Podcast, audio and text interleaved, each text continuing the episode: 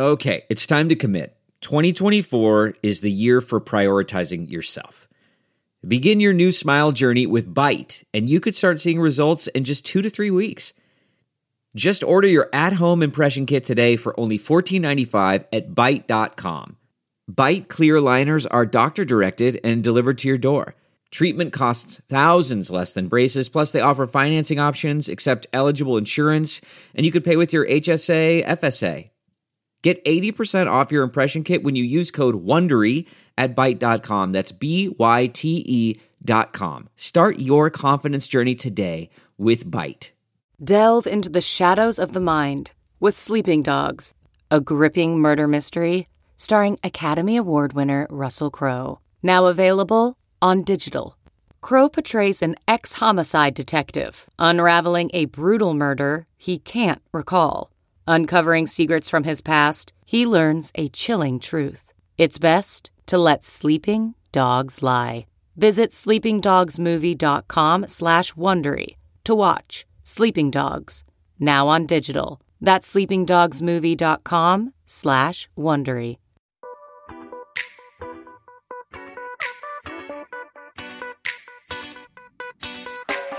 This is the Hash Podcast. Stay informed with the latest on Bitcoin, ETH, the metaverse, Web3, and more with stories that matter to the crypto world. All on the Hash for your ears. You're listening to the Coindesk Podcast Network. Hello, everyone. You're watching The Hash on a wonderful Tuesday afternoon. We're on Coindesk TV. And if you're listening to us, you are listening to the Coindesk Podcast Network. I'm Jen Sanasie. On today's show, we got Will Foxley and David Morris. I forget who started us off. It's me. It's me.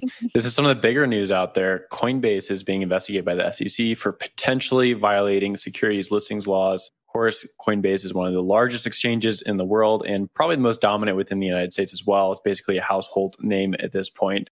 The SEC is looking into its 200 or so coins that it has listed over the history of the exchange. Following comments uh, from Coinbase are also interesting. Their chief legal officer, Paul Grewal, said in response that we are confident that our rigorous diligence process, a process the SEC has already reviewed, keeps securities off our platform. We can look forward to engaging with the SEC on the matter. Of course, this also comes after last week's news where three individuals were charged by uh, both the Department of Justice and the SEC for violating securities laws by uh, insider trading.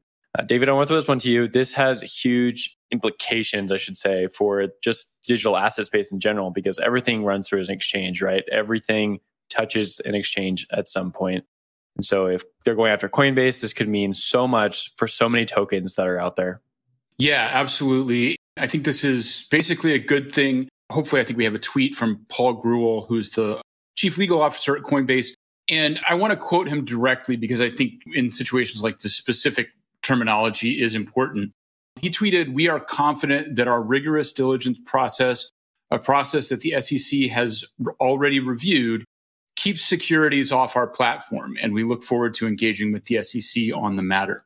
And he uh, links to a post where Coinbase says, Coinbase does not list securities, end of story. The significant thing about that comment and about the entire context here is that just because Coinbase has a process that the SEC has had some visibility into doesn't mean that Coinbase has reliably followed that process every single time or that it, you know, just because it has a process has approval to use its own judgment. And keep in mind that it was Coinbase that just a couple of days ago, one of their former employees, I believe, got hit with insider trading charges.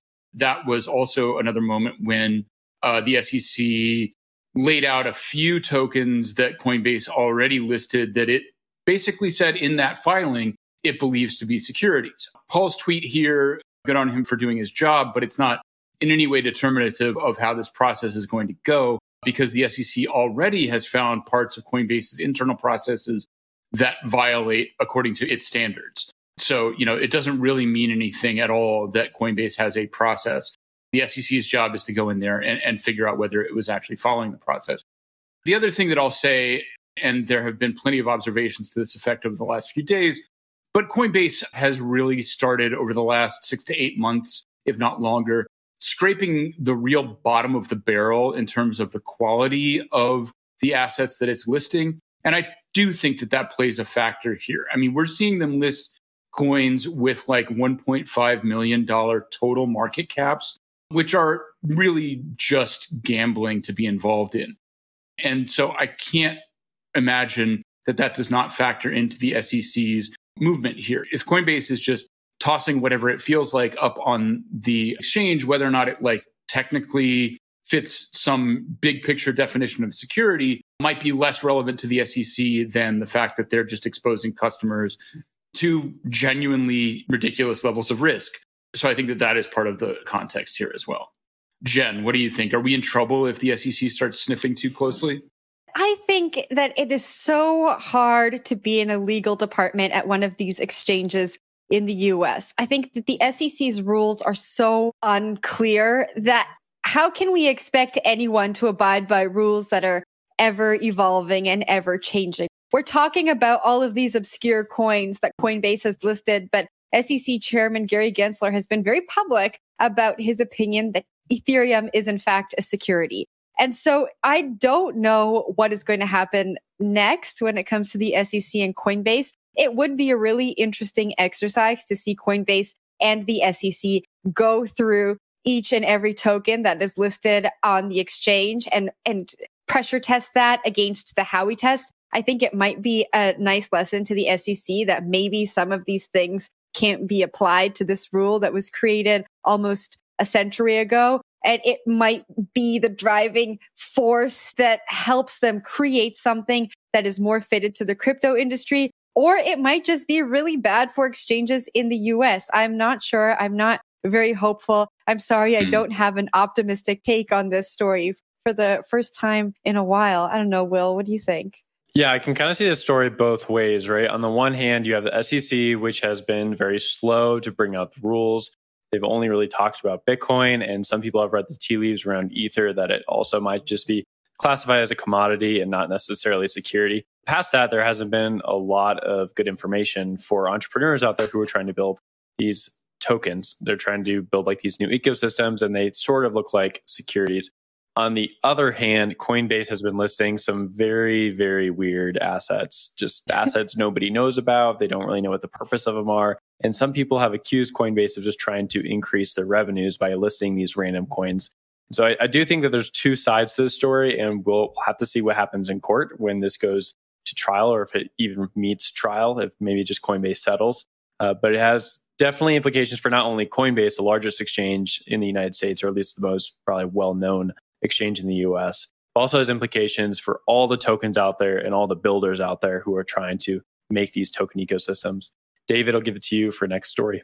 Yeah, one last comment on the Coinbase thing. I think, Will, you're absolutely spot on that the upside here would be if builders and designers actually started paying attention and felt like there was some kind of accountability. I mean, we look at just what happened with Celsius just a couple of months ago. This is a US listed and domiciled corporation that felt like it was completely okay to issue its own token and use it as part of its business model and use it as part of its financial calculations in a way that clearly was a huge problem, leaving aside even the question of securities. And I would also call out people who are over the last year have been really eager to create NFTs that generate revenue, which you're like running at 90 miles an hour into a brick wall, guys. Let's let's get it together. Come on.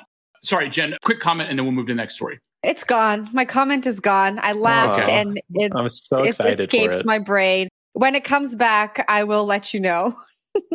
so our next story is that we see Tether stabilizing around its dollar peg in the wake of what happened to Luna, which basically caused a lot of anxiety in the market. Now, two things here that I would say to kind of frame this. One, it's actually kind of a good thing that you saw Tether waver a little bit in the market because it shows that it is genuinely trading. And when you see a stable coin of whatever sort that is just pegged to exactly a dollar over time, that's actually a red flag. It's not so much a sign of, of confidence. However, the other thing is we're seeing it move towards a dollar, and that is for good reasons because we've had a reliable redemption path for quite a few weeks now that seems to show that Tether does have real liquidity in its reserves.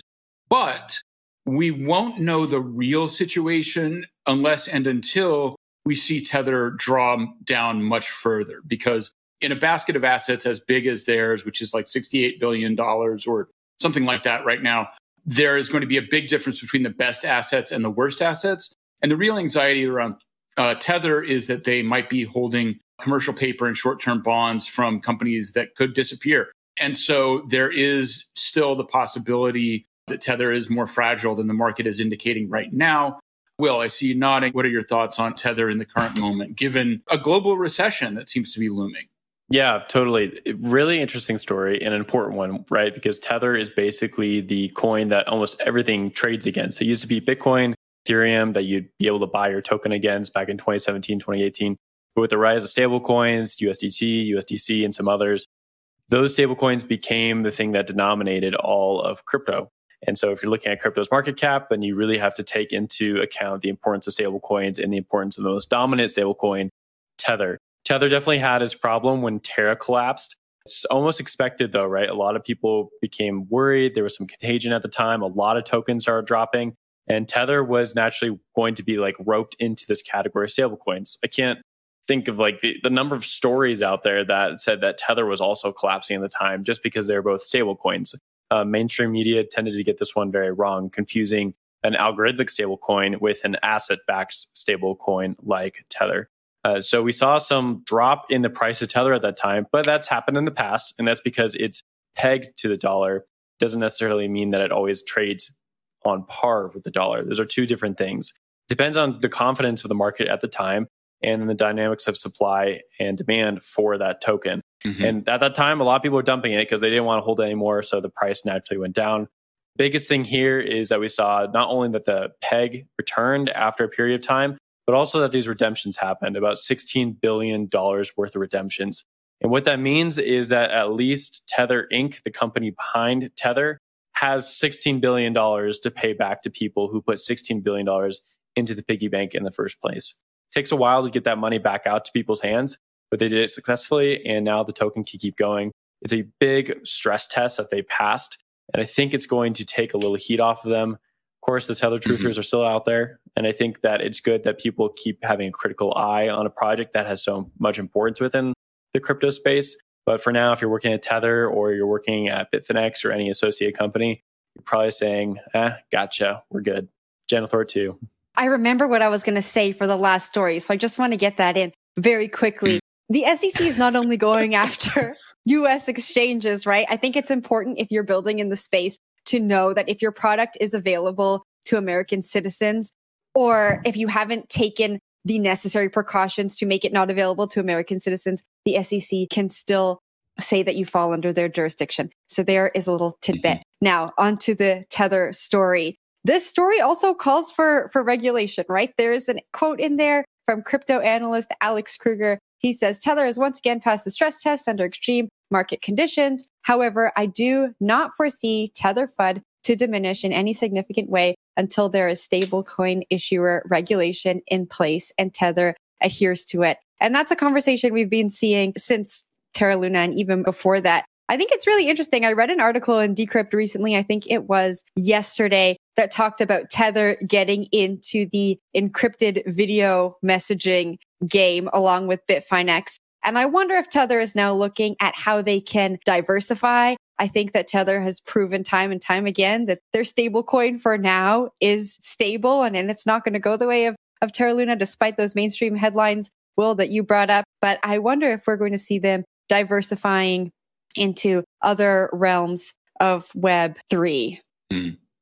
So I think that that could be interesting. I'm not sure that if I was a Tether customer, I would actually be all that eager to see them diversify because uh, complexity equals risk, right? And so I wonder about that. But I did want to follow up on Will's point about the wave of redemptions. We did see a big bunch of redemptions. We saw some of that volume go over to USDC, which I will say huge bullish for the sector that we now have two fairly comparable volume stable coins. For a long time, there was a big worry that if something really bad happened with Tether, that was game over for this entire sector because it is such a fundamental piece of infrastructure. And now we have USDC, which is regulated, which is relatively transparent. And so that is good. However, so we had that wave of redemptions, but I'm looking at CoinMarketCap right now. In the last even somewhat major redemption was actually on July 14th. So we're now almost two weeks with no significant drawdown in Tether market cap or whatever you want to call it, their total uh, circulating volume. So that's good. That means that there seems to be some stabilization, a positive thing.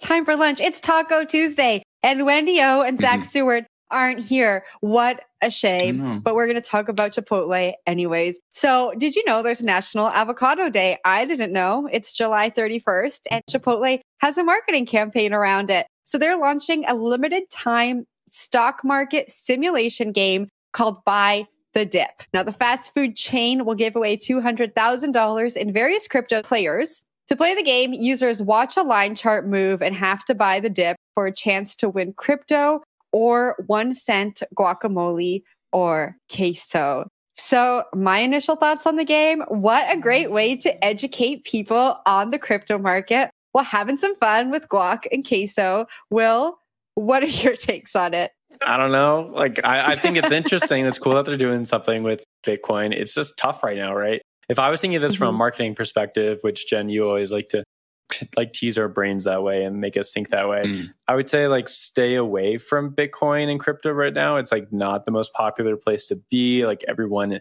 knows about Voyager or they know about Celsius or they know about uh, what's happening with Terra Luna and they don't want to be associated with it. So I'm surprised actually that this went through because of that. At the same time, we do see like this new sort of American trend where it's like, oh, buy the dip, be involved with this. Uh, GameStop, all things that happened there really brought in this, I like to say like tech bro or fintech bro culture into the mainstream where everyone is aware of the gamification of the stock market and the fact that you can be a part of it. Anyone can be a part of it. Anyone can download Robinhood and be a part of it. And so I do see from that angle that Chipotle is jumping on with this. We see that in March 2021, they also did something around this where they gave out like $100,000 worth of Bitcoin and a bunch of burritos. Uh, so, you know, to them, maybe it's just a continuation of the old strategy. But if I was looking at it and I was like in mainstream culture, I'd be like, eh, I'll stick away, stay away from Bitcoin for two or three mm. years. David, I'll throw it over to you for your take. I would say that it's pretty likely that this was in the planning stages well before everything collapsed you know, it is interesting that they've gone ahead with it regardless, but presumably there was some some real work that went into this. I'm just speculating here. But they probably rebranded it from something like grab the bull by the horns to buy the dip, which is, you know, a more, you know, I don't know, timing David. appropriate. Dip, go with burritos so well. Well, that is true. That's that, you really do have the marketing brain. But the high level thing I was going to say is just like two points. First, I am 100% going to go do this myself as soon as we get off here because uh, I am a sucker for some Chipotle and cheap guacamole. You can't say no. The second point is I really don't like this. I don't think it's a good thing. Will, you have the second order thinking of, well, this is a little dicey right now. But more generally, I think this is part of the much bigger trend of like the Robin Hoodification, GameStopification of like culture and finance. And ultimately, I think it is pretty irresponsible messaging because I think people have come to, and maybe they're going to learn their lesson the hard way. And I think a lot of people have, but I think people have come to regard finance as like a game or something that you can just dabble in. And it's been, you know, decades now of us trying in the finance industry, those of us who are responsible at least, to convey to people that like day trading is not something that you should dabble with as an amateur um, like all of this stuff can can go to zero. Crypto in particular is a very high risk and almost entirely speculative asset still at this point. I don't like certain parts of that message in terms of the way that it's shaping people's behavior and thinking about financial markets. Yeah, I completely agree with both of you that maybe teaching people the very basic fundamentals of trading is not responsible. But on the other hand, I think creating educational platforms during a bear market is smart. And so maybe it wasn't the best way to go about it. But if Chipotle were to follow this up with more educational content and educational gamification when it came to crypto, I think that would be really smart, right? Because they've been very prevalent in the metaverse. I think they have uh, something in Roblox where you can roll virtual burritos and then that turns into some kind of like Chipotle currency that then you can spend at real Chipotle stores. Oh God! And so they're have we been sucked into the metaverse minute? Is it happening? yes, it's finally happening. I think shying away completely from crypto just because it's a bear market would not be smart because they accept crypto in their stores. And so educating that mainstream user is important and smart. Maybe teaching them how to follow a line chart isn't. But I think it's kind of cool. And you guys are being a little hard on Chipotle. And I'm going to go play this game and hopefully win a burrito. I mean, I'm not trying to be hard on Chipotle. I don't, I don't hate this per se, I you guess. Can be. Maybe. Well, David, I mean, why is this where you draw the line? you are harsh on everyone. And now, now you're really not trying to be hard on Chipotle. well, let me just call out one specific thing, which is this rhetoric of buy the dip, right? And buy the dip implies that it is a dip that is going to then go back up. And that is absolutely not how it works most of the time. Most of the time, when an asset is going to, I mean, maybe not most of the time, but very often, when an asset sees a sharp decline, it's because people have changed their mind about it. They've learned something new and they don't want it anymore. Buy the dip implies it's going to go back up. That's not necessarily the case. You could just be buying the first part of a continued decline and you're going to lose the rest of your money too. You know, be careful with that rhetoric, I guess I would say. All right. Well, this segment was not sponsored, but it could have been. So if you work at Chipotle and want to get us that oh god sponsor burrito us. money, we'll be nicer. Yeah, exactly. Have your I people call myself our from this people. Conversation. Just kidding. Pay we don't, for we don't do that. come on. This is all We're, a uh, joke. This is not an actual invitation for. Chipotle. Yeah. You cannot No. influence our coverage. All right. Thank you so much for watching The Hash on Taco Tuesday. I'm Jen Sanasie. That's Will Foxley. We got David Morris. If you were listening to us, thank you for listening to the Coindesk Podcast Network. Lots of great podcasts there. Have a great Tuesday, and we will see you tomorrow. You've been listening to The Hash on the Coindesk Podcast Network. We would like to hear from you, so if you have any questions or comments, please reach out to us at podcasts at coindesk.com, subject line The Hash, or leave us a review on your favorite podcast player. Thanks for listening.